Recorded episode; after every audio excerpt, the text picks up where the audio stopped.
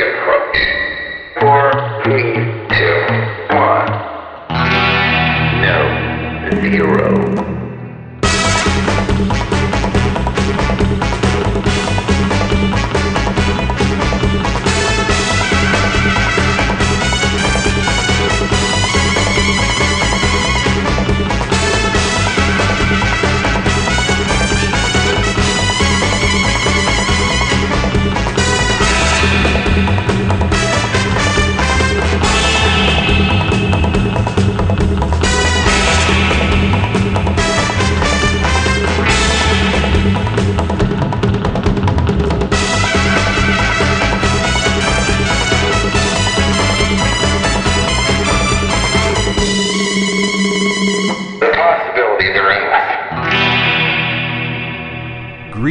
Listeners, and welcome back aboard Costume Station Zero. I'm Bob Mitch, and we're here with the second half of my discussion with Paul Salamoff. We're going to be talking more about creature building, the importance of found objects, a little preview of what's to come at Gallifrey 1, and of course, more on our Morbius monster build. So please stick around, and here we go. So I, I think the other cool part about the, the build process and what I think you know anybody can jump into because this gets into you know having fun with found objects was uh, building the circuitry and stuff inside Morbius's head, which was really just you know taking whatever you find at Lowe's or Home Depot or what's in your junk drawer and repurposing it to to what works. I'm thinking even in terms of the uh, Ice Warrior uh, handgun, you could build that out of foam, but I think that could be a fun piece to Oh yeah. repurpose. I mean, we had so much fun. I mean, like you know, with that, and you know, as you know, Bob uh, was one of the people who helped restore the TARDIS, and we built a lot of like really fun little props that go in the TARDIS bag, uh, the Doctor's bag. I think that's almost the fun. Can be the most fun pro- part of the process is using found objects, using things that are, you know, Bob and I had a great time. We went to the 99 cent store Oh, yeah. you know, which obviously doesn't get much cheaper than that. Um, but you know, yard sales are great. You know, ninety nine cent stores, just stores, junk, junk dealers. You know, um, you know, places like that. You can find stuff for so dirt cheap that is, you know, 80% of the thing you need. You know what I mean? And, and you might cut parts off of it. You might add stuff to it. But once you start kludging it together, and that's the sort of the appropriate term, you know, you see these things come alive and then you throw on a paint job on it and it's like, wow, this looks like the, you know, it looks like it was always one piece. That's fun. That is, that is a lot of fun. I would definitely recommend if you can do stuff like that. I know like a lot of people would build steampunk type of Oh, stuff. yeah. You know, that's how they do it. And, um, it really gives it a very realistic. I mean, look, this is how they do it professionally. You know, a lot of times. You know what I mean? Um, you know, and look, there, there's also things where if you're more skilled and experienced and understand the whole mold making and you know process, you could you know, clued something together that's just held together so tentatively and where you've, you know, you've used putties and stuff like that just to seam up areas.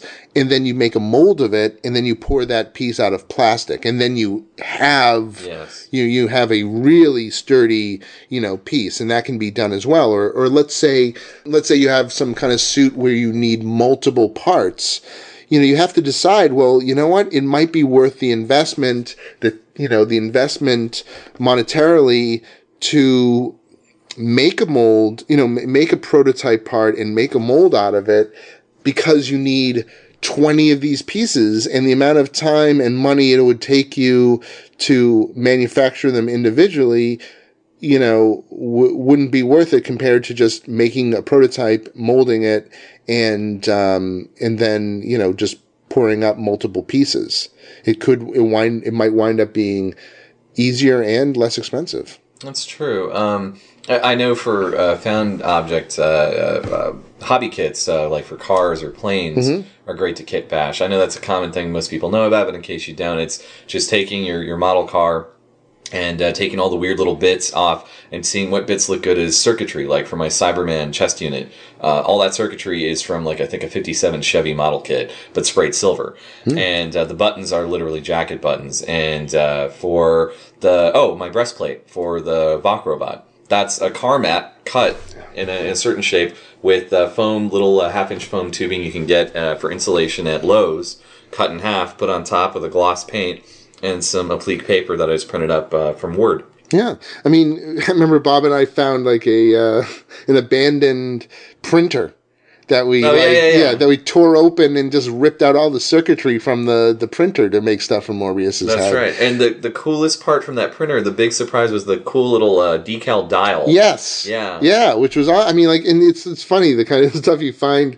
you know, in the interiors of like technological stuff that's no longer relevant. Um, you know, old phones, you know, old cell phones have fun stuff you can pour, you know, you know, take from. Also, it's like, you know, Bob just brought up Lowe's. I mean, dear Lord, we found so much stuff there that you know, you go to the plumbing section or you go to like um, where they have stuff for air conditioning. You know, I mean, there's so many things that I- I wouldn't be surprised that's where the original prop makers went and bought the stuff because there's stuff you can buy that's dirt cheap, like you know, like little fittings and hoses and stuff like that.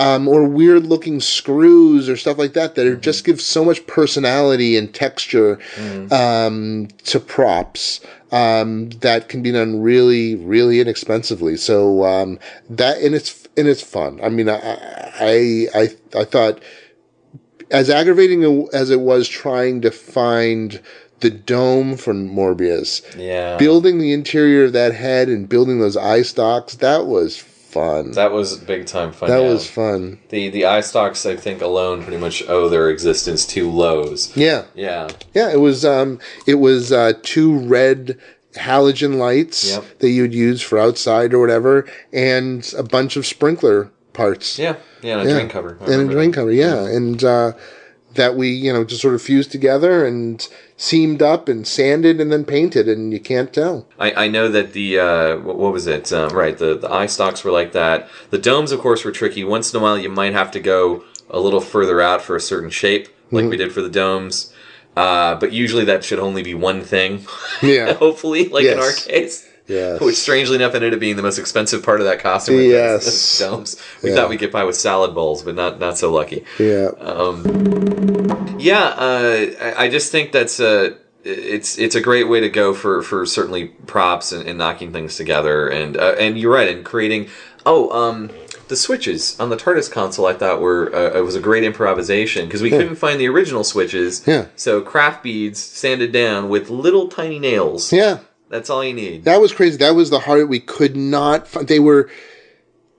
They, they they must have been something off of uh you know some old kind of Switchboard. switchboard machine or something. We just couldn't, and we tried making them out of. We we had so much, so many things we tried, and we tried machining stuff. We tried, and it just wasn't working. And somebody mentioned craft beads. I don't remember who it was. It was a brilliant I thought idea. it was your wife. Oh, maybe it was my wife. Yeah, yeah, and and uh, she said it reminded her of like beads, and I'm like, oh my god, I didn't even think about it. We never looked at this section in Michaels, and they had these craft beads that were almost identical. They just needed to be sanded down. They had a little texture on. We just needed to sand them down, and they look perfect, and they cost next to nothing. which is the perfect recipe actually Yeah. for costuming. And to be clear, these are like long uh, craft beads you'd have on like a beaded curtain for anybody trying Yeah. to picture this. And again, I'd- I'll have the links to the blog. You can check it out to see what we're talking about. But yeah, it, it's it's finding solutions like that that I think it's it's part of the treasure hunt, and, and it's part of. Um, I love it when you can nail it. And it was somewhere right in front of you, and it cost you like a dollar ninety nine. Yeah, I mean that's the best thing because I mean, look, if you're going to embark on building creatures like this or, or props or something, I mean, I should hope you're doing them because you want to enjoy making them. that it's not like, oh my god, this is like a job. You know, it should be fun, and and part of the fun. Bob and I would be laughing our brains out when we would find stuff that was just like no brainer stuff, and it was like it kept it fun, and you know, uh, you know, obviously things get like stressful or like it's hard, you know, hard to build, but it was a great experience. I mean, it mm-hmm. was a great experience. We had a lot of fun doing it, and there was some very those magic moments were exciting. yeah, Were really exciting. Yeah, and it was it was always interesting to see the stuff we thought, oh, we'll, we'll find that here. Yeah. And we wouldn't, and then we'd, we'd get stuck on it, and then we'd stumble across it. And other stuff we thought could be difficult, Yeah. we'd actually find very quickly, Yeah. or figure out very quickly. Yeah. and that's always the way. It's always what I uh, what I say in traditional costuming. Uh, oh, you think that's out there? Well, go try looking for it. Yeah. and there you, therein lies the rub. Yeah. Um, but yeah, no, that's uh, that that both the, the TARDIS console and the Morbius creature were, were really fantastic pieces to work on. Um, I, I wanted to ask in your uh, career that what what was your favorite um, piece that you made or creature? The two things I always tell people when they ask me my favorites are, you know, the dogs from Something About Mary, just because, you know, I was one of the, the main people on them. Um, but uh, the octopus from Ed Wood. Oh yeah, Yeah, which was um, you know, it's the one without the motor. Um, and that was entirely foam constructed. It was me and this guy Ken Hall, um, whose brother is Cleve Hall of of uh, the monster that Monster Man show. Ken and I made that that octopus, and uh, it was really fun. And and there's great. Here's a little great little bit of trivia for you. Um, now, as you know, they use that octopus in Bride of the Monster, but like if you've seen Ed Wood or you know the history, they stole that the the octopus to use you know for Bride of the Monster. So it wasn't built for Bride of the Monster. And I always ask people, do you know what movie it was actually built for? Um, and I'll tell you now, it was a John Wayne movie called uh, Wake of the Red Witch. Uh, and that's what that fake octopus was built for, that they stole to use in Bride of the Monsters. So uh, we actually watched Wake of the Red Witch, and then we sort of Tim Burtonized um, the uh, the octopus a little bit more, just to give it that sort of Tim Burton-y feel. sure, sure. But it, that was a lot of fun because it was a very iconic prop. Oh yeah, no, yeah. Everyone remembers that scene from the movie. Yeah. I actually went to Griffith Park when we filmed it. It was a lot of fun. That's cool. Wow, that when when Bela was in the lake. Yeah. and- yeah, yeah, Yeah. Okay, that was awesome. So, would would you call that um, your your best experience in, in making props or costumes and creatures? Um, I mean, I wouldn't say best experience. I mean, eh, yeah, I mean, just just it was it was a fun thing to make. It was just one of my favorite things, just because it was um, it was so iconic, Sure. and it was like you know I liked Ed Wood, and the movie was phenomenal, and it was I was very proud to be involved with a with a film like that. So um, definitely, yeah, definitely there. I always like to ask people: um, do, do you have a um, you know a costume mishap story, or um, um, you know where maybe uh, something went a little wrong, or you had to push a deadline and went a little crazy? I mean, I'm sure you were always pushing deadlines, but uh, Okay, so specifically costume oriented, right? Because most things go wrong with the makeups. um, costumes tend to. Uh, oh, yes, I have a great story actually. This this is horrible actually. Okay, I built uh, for Doug White. I built uh, the um, Crash Bandicoot suits. If you remember, there was that ad campaign where they had Crash Bandicoot. There was a guy in a Crash Bandicoot costume, you know, with a megaphone or whatever, and he would like annoy people. Um, and so I built a number of those. Um, and Doug had packed everything for me, and I just had to basically show up and you know get out to set. It's, it was a very early call. So I get out to the set, I unpack everything, and I realize that he forgot to pack the orange leggings. Hmm. And that you can't really shoot this thing without the orange leggings. Mm-hmm. And yeah, and then, you know, I called up Doug and, and he was like, oh crap, they're sitting here on my, and there was no time. There was no time to, I mean, it was like hours away. Mm-hmm. So, you know, at points like that, you want to keep the panic down to a Right, minimum. you know what I mean? Because it's a commercial shoot. Um, so, you know, it's set is about troubleshooting, right? So we actually sent a PA to see if there was any stores that were anywhere near that would have something like that. It's just something they could use. But there was, n- first of all, there's no stores anywhere close to this, but we were Sure. out in the middle of nowhere. okay. So I'm like, what am I gonna do?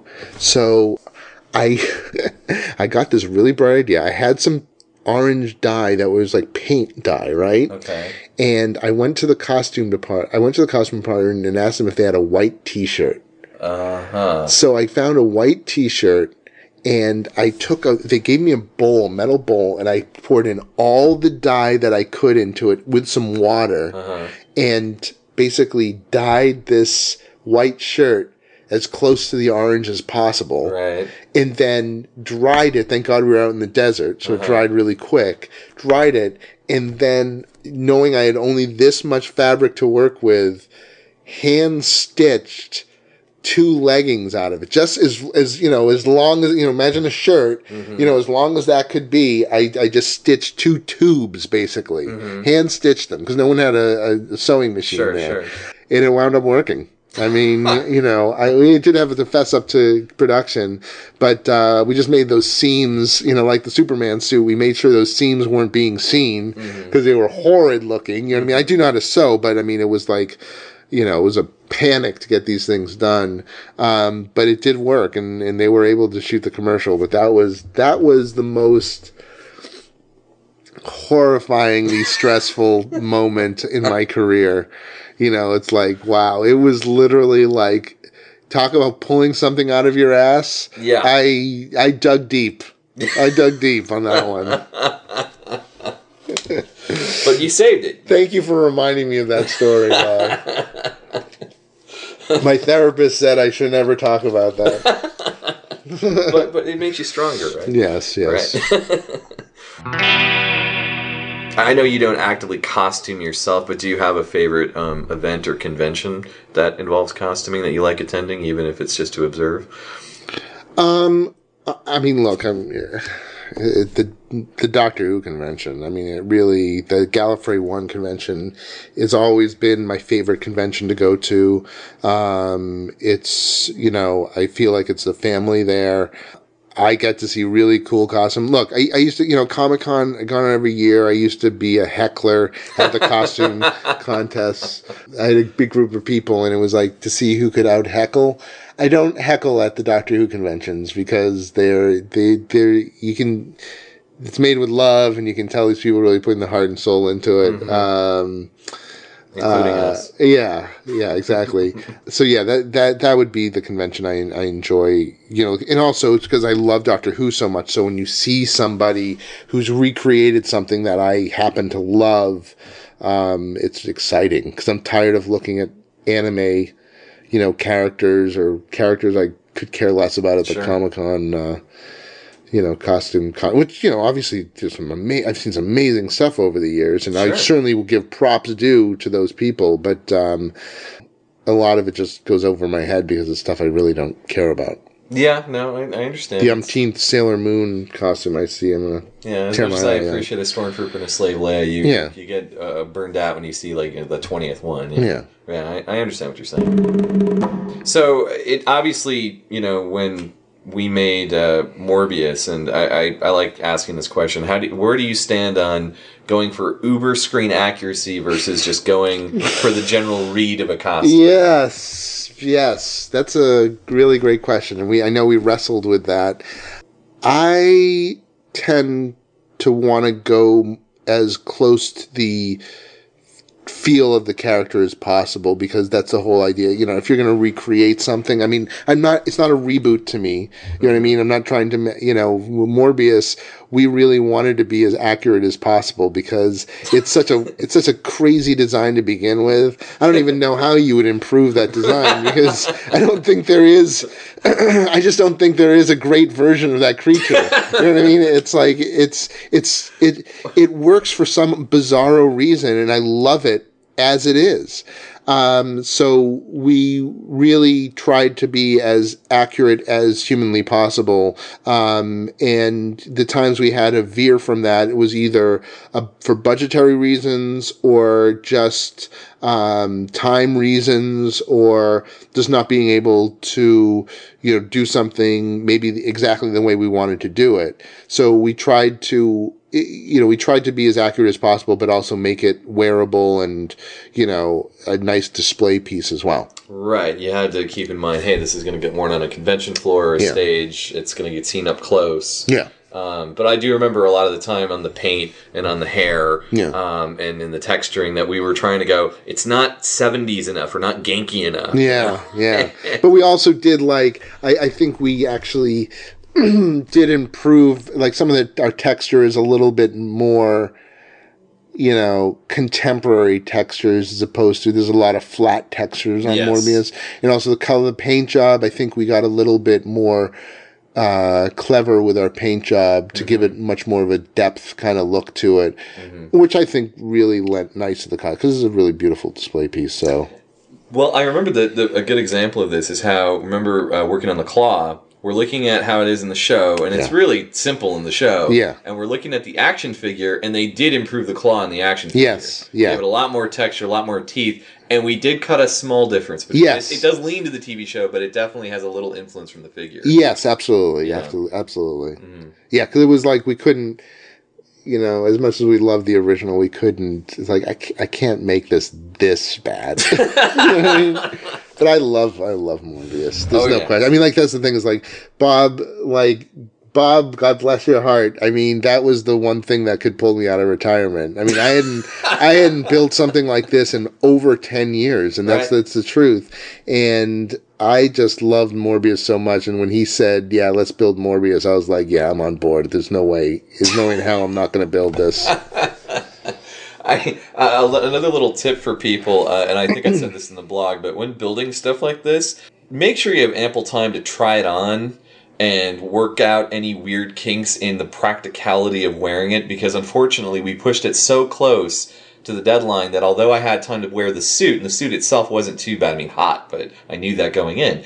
Uh, we didn't try it with the helmet on till the very end, not realizing that the weight of that created visual um, visibility problems for me, and we still need to potentially fix that if I ever wear it again, or I need a very good handler. I, I just told Bob to just to toughen up. I remember that. you wouldn't believe the co- I because I've been a SAG puppeteer and I've worn a lot of the costumes. I mean, that thing's a, that Morbius is a dream compared to some of the costumes I've worn. Uh, my only concern is I just didn't want to fall off that stage. Yes, That yeah, yeah. it. No, no, no. We he, he- Bob's hundred percent right. I mean, it's like I wish we had, and you know, it wasn't really our fault in in the sense of it was the TARDIS that sort of took precedent to get Yes. done. We had actually given ourselves plenty of time to build Morbius, and it was just finding those.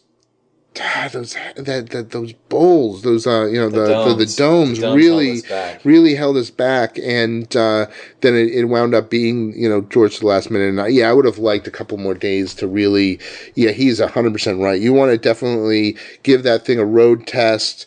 And you know, it's so funny. A lot of times, what happens is people like they get into a suit and they they don't want to move. You know, oh, I don't want to damage the suit at all. Now's the time to damage the suit Yeah. because you damage you take a suit through its paces before you take you know because that gives you time to like make those fixes and um, you know realize that if i raise my hand this high my arm this high it's going to tear better to tear it now and to fix it so you can raise your arm higher than be on stage and tear your arm gusset Yes. you know what i mean or realize that wow i can't really walk i have to shuffle Right. Right. you know what I mean? It's better. It's better to quote unquote damage your costume, especially if it's a monster, which is easy to repair, and, and you know it always gives it more personality, anyways. Usually. Depends on the monster. Yeah, it depends on the monster. You know what I mean? Uh, you know, if you're doing the Rassin Warrior, it's gonna be a little bit more Yeah. difficult. Um, That's an uncomplicated build. yeah, um, but uh, you know he's he's absolutely right. You definitely want to go through your paces on a costume and leave yourself time for repairs, Mm-hmm. so you don't have to deal with that on set or you know at a, at a convention. Yeah, absolutely. Because a lot of people listening to this uh, either probably already working on their own project or maybe are interested, oh, one day I'd like to do a monster or something along these lines and complexity. Um, and of course, we're lucky that we're here in California. We have a lot of great resources, a lot of, and the industry is here. So we, we have easy access to stores with these sort of chemicals, with this foam and so forth. But um, for people here and, and not here, where do you recommend that they go to first get their, their starting materials? Ah, hmm. You know, look at resources on the internet in your area. You might be surprised that you know a lot of these places do have either outlets or do have you know, sell stuff or sell similar stuff or will know how to get th- that stuff. Um, so the internet is always going to be the best resource, you know, Oh, sure. especially with the foam. You know, you would be surprised. There, there might be some of these manufacturers. I mean, look, the hair, like the the hair that we would have manufactured for um, you know movie monsters, that was being made in Boston, and you know you'd be surprised that there are a lot of places that locally might like magic you know places that sell magic supplies or you know of course because Halloween has become such a big business. Yeah. You know, there are now Halloween stores that are open year long. You know what I mean? And they might have things like latex or stuff like that, or. Uh, but I, I think that that's you, you know, or there might be actual local effects people, you know, in your community or, or so forth that you might be able to find. You'll be, you know, just making that extra effort to take a look. You might be able to find resources you had no idea that were right at your doorstep. No, that is true, Yeah. uh, and I definitely recommend uh, uh, you know online mail order shopping when you're totally up against it, like we had to do for the dome. Yep.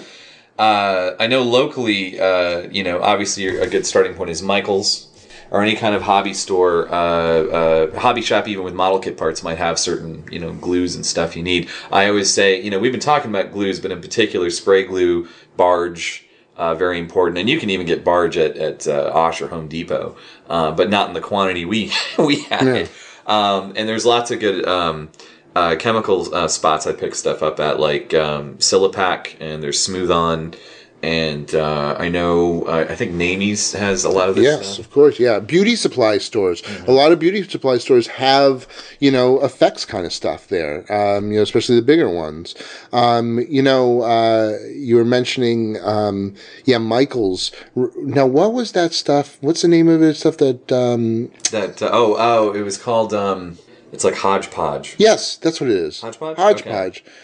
I had no idea what this stuff was. Mm-hmm. And it's sort of like we use a stuff called Pax paint, which is basically mixing acrylic paint with a uh, a glue with like uh, an acrylic glue and it's very expensive to make. But then found out about stuff called Hodgepodge, which is is like a, a, a almost like a, a glue, whatever. I mean, it really adheres that you can mix different acrylic colors in to paint stuff, and it, it really sticks to latex. It really sticks to you know uh, certain stuff, um, and it's amazing. It saved us because Totally. it totally saved us, and I had brain, no yeah. idea about it. Yeah, on the brain, and because buying uh, prosthetic ad- adhesive, Pros-Aide, it's very, very expensive, very expensive, and this was almost like the same kind of stuff.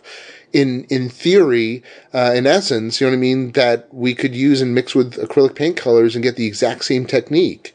Uh, and there's different variations of it. Some it's more like crunchier and flexible than others, so you can even play with it. But and it was dirt cheap. They sold it at Michaels. I wish I knew about it. I mean, it's like, wow. It was described to us as God in a jar. Yeah, it really and it kinda was. Yeah, It was. uh-huh. and uh, that's a very important point. Um, uh, when painting latex, people, you do need an adhesive in there. Yeah. If you try just to straight paint it, it won't. It won't stay. Yeah. Yeah, so very important, very important. I learned that the hard way when I tried to paint uh, Cyberman gloves four years ago. I, it looked great on the first coating. Guess what? As soon as it moved, it all flaked off. Well, because you need basically think about it this way: latex is a flexible material. So if you're going to paint a flexible material, you need to paint it with a flexible paint. Yes. Otherwise, it'll just break off. Yes. Um, so you know, there's so many like different techniques and, and effects for painting, you know, uh, you know, latexes and foam latex. But I mean, this is like high end stuff. Mm-hmm. This is very expert, you know, advanced techniques. So this hodgepodge really works. Yeah. it really works. It's a very like low end technique. Absolutely. You get the you know same design. You might not get the maybe the sort of the um, it's a little bit more opaque and it's not as uh, you know you, you don't get that sort of like skin sort of like uh, opacity with it. But you know you can be clever with opaque painting where you paint layers you know like veins or things on top of things and you can give that sort of opacity to it. You know, Yeah. sort of this fake opacity to it. Yep, you just mix it in with the paint at uh, the desired level, and you, it might require a little trial and error, but it definitely works wonders, and it, it totally saved us on the. I, I believe I did describe it in the breakdown uh, as well. So Yeah. again, just yes, there'll be a lot of, a lot of cool links here, folks, that you can go check out on this. But it was it was really awesome. Great stuff. So um, I also like to ask, in in all the years you, you've been doing this, what's the most important thing you've learned? In in a eh, as far as building stuff, trust your instincts. I mean, like really trust your instincts, and I mean, it's really about in, enjoying the process. I know it's kind of a weird thing to say. I mean, like you know, things I've learned. I mean, you know, I've learned techniques, obviously, like you know, uh, you know, gluing techniques or hair techniques. But I mean, that, I, I would bore you to death trying to explain those things, or it would be really too impossible to try to, you know, explain. It, it's just the ability to find pre-existing stuff. That's what I've I, I learned that not everything needs to be built from scratch. Yes. You know what I mean? That things can, pre existing stuff can give you great head starts, and it's best to start off with that first. Usually cheaper. And it's cheaper. Yeah. Or even if you're paying more, it's less aggravating. Um, so, and, and always don't be afraid to ask for help or ask advice from people who know. Right. You know what I mean? You can always learn, you know. I, I love the example on your uh, classic Dalek, the uh, the eyes. Um, Yeah. Yeah. Oh, yeah, yeah, yeah. Uh, so I had built a, uh, Or not the eye sockets, sorry, the, the lights. Yeah, well, no, both, both. I mean, like I, I had built a Genesis of the Dalek Dalek, uh, which I always wanted to build, and you know, the light domes was like, oh, where am I going to find these? And I went to a car. par- It was like a car junkyard. It was a graveyard, and I just was looking for different. I, I found the rear lights to this old 50s car or 60s car and it was almost exact. It was almost exact. It looked exactly like them. And i bought those parts for like next to nothing. I found two rear lights um because they only had one in each of them so i had to like do some digging around and found them. But it was fun you know you know, Oh, going yeah. to a junkyard, you know, and finding this stuff, uh, and then trying to find two of them. And then it was like, well, how are they going to attach the head? Because there's that black gusset. And I went to Lowe's. I brought them with me, and I swear to God, it was a part of a toilet.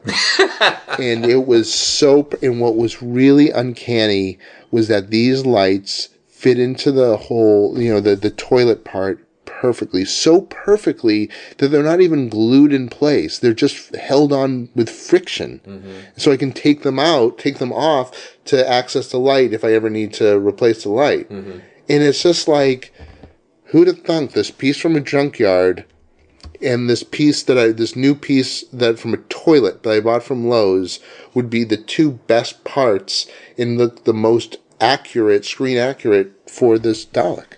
Yeah, no, it, it was it's brilliant. And again, that's just uh, uh, ingenuity of found objects. I, I always like to recommend to people, aside from the usual spots of hardware stores and hobby stores and so forth, uh, always keep your eyes open wherever you are Yeah. um, for repurposing stuff. You could be at Target, you could Yep. be in a department store, uh, uh, exact garage sales. Yeah. Um, anywhere and junkyards are, are great places. So it's always just a matter of just keep your mind open, keep your eyes open, and and uh, and observe. You know, you know what's fun? I know this is sort of somewhat off and on topic of this is that I one of the things that we when I was you know working in makeup effects was always annoying was that you always needed um like a chemical or like a glue, but you just couldn't you know in your hand, but you you couldn't hold it in your hand, you know what I mean, and stick a uh, you know a brush into it. It was just really inconvenient. And I found that there was a restaurant.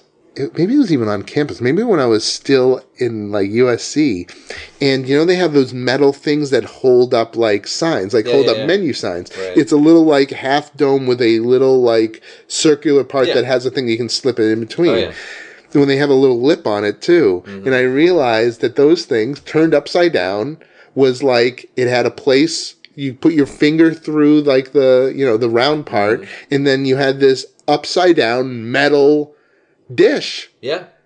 and it fit perfectly in my in on my finger. And I, I could have a couple of them even hold a couple of them with like a you know a solvent and a glue, mm-hmm.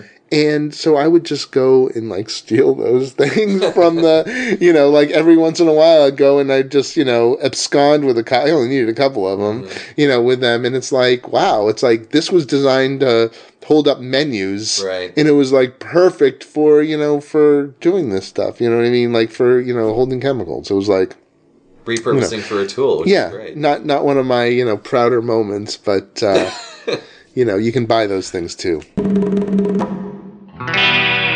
Something that occurred to me while we were uh, working on Morbius uh, was that not only was your experience invaluable, but um, you had or had access to all of the right tools we needed.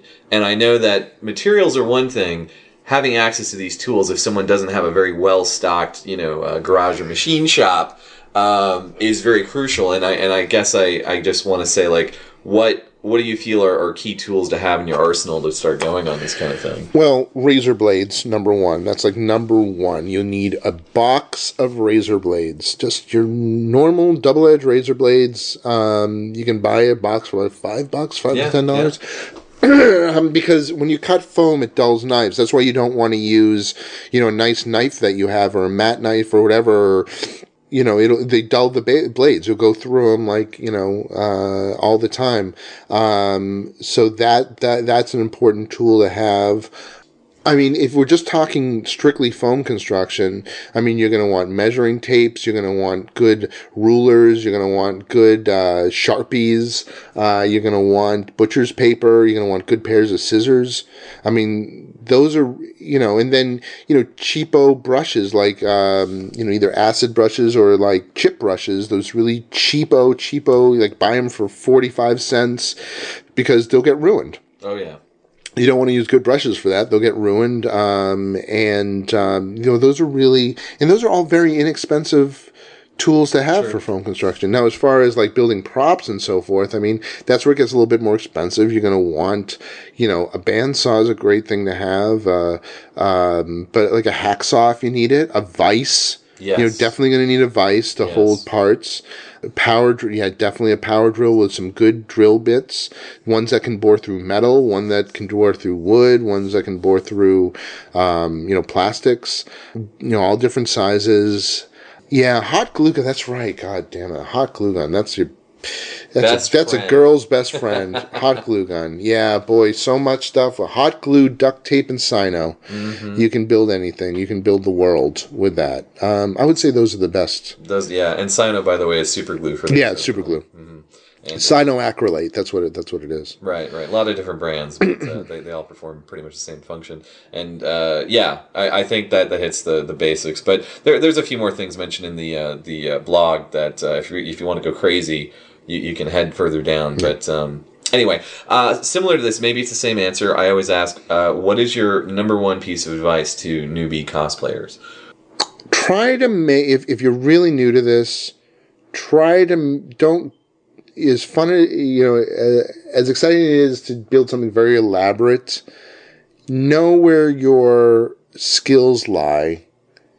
Give yourself extra time and you know make sure you do ask questions of people who can answer questions get advice mm-hmm. on how to build stuff. Listen to bob's you know podcasts. L- read up on read up on this.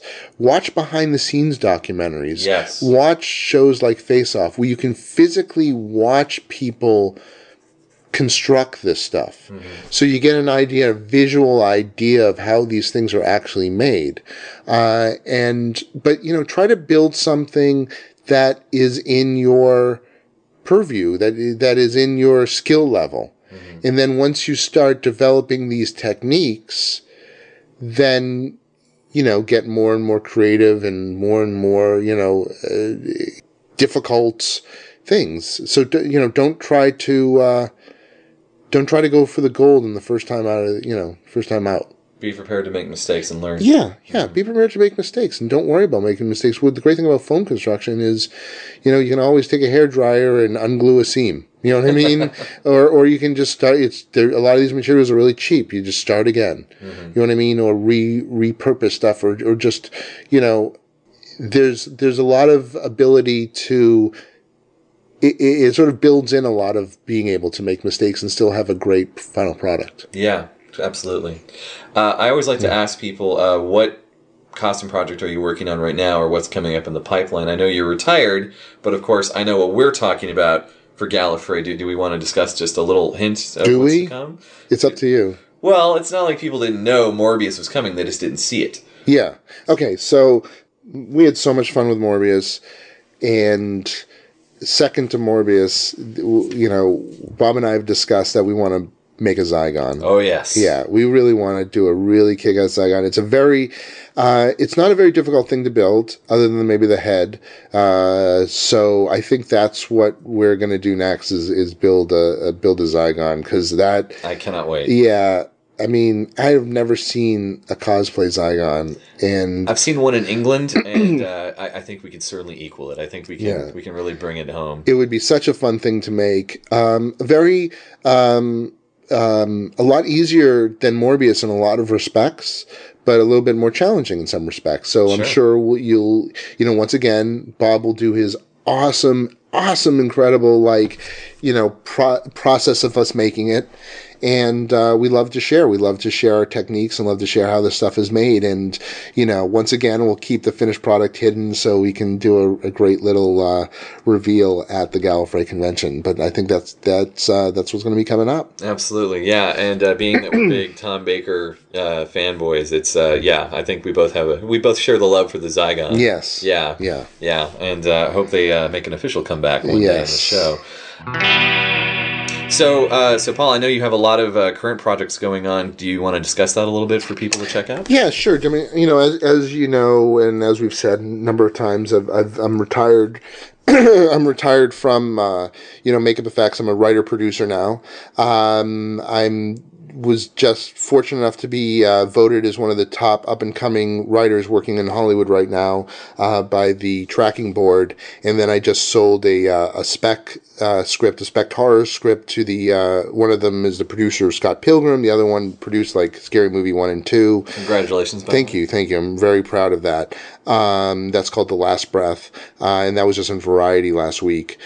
I have a number of projects I'm, I'm, I'm working on. Uh, the thing I'm most proud of at the moment, uh, two things simultaneously. Uh, I did a, I wrote a graphic novel called Discord, which was a big critical success. I did a Kickstarter campaign for a prequel series called Tales of Discord. The first issue is going to be coming out, uh, the digital edition of it is going to be coming out, you know, knock on wood, uh, this week. Um, and uh, those will be coming out over the course of the next few months. There's five issues that will then be collected as a trade paperback. Um, and also uh, the newest edition of my book on the set. I wrote a nonfiction book that uh, it's now in its third edition. It's everything you need to know about working on a film set. So for those who have aspirations of actually taking your cosplay to the professional level, uh, this book is definitely you know uh, the t- uh, a book you want to read because Absolutely. yeah, it gives you a brief, an overview of of uh, you know every department on a film set and and just you know the terms you need to know and the etiquette you need to know, and then it has advice from experts. And this new edition adds 56 pages to the book. It's now almost 300 pages and interviews with the likes of uh, Bryan Singer and Dustin Lance Black, who wrote like J. Edgar and, and uh, Milk, won an Oscar for writing Milk.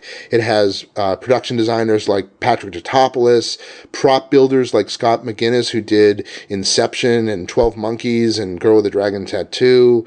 Uh, it's got special effects people. Um, I'm trying to think who else I added to the. Oh, actors like Noel Clarke, you know, uh, Doctor Who's own Mickey Smith. Noel Indeed. Clarke is in the new edition. Uh, the Wire, The Wire's uh, uh, Andre Royo, who played Bubble, uh, Bubbles, uh, he's in the new edition. Doug Jones, a creature effects, you know, actor and uh, creature effect, creature performer. He did like Silver Surfer and Pan's Labyrinth and Hellboy. Right. I mean, just a whole like 18, uh, 18 new interviews with uh, professionals. You know, already people in it are Gale Anne Hurd and Owen Roizman and uh, you know Wes Craven. So uh, the third edition it, it goes to the printers this week and uh, will be available everywhere: Amazon, bookstores, um, uh, in uh, late September.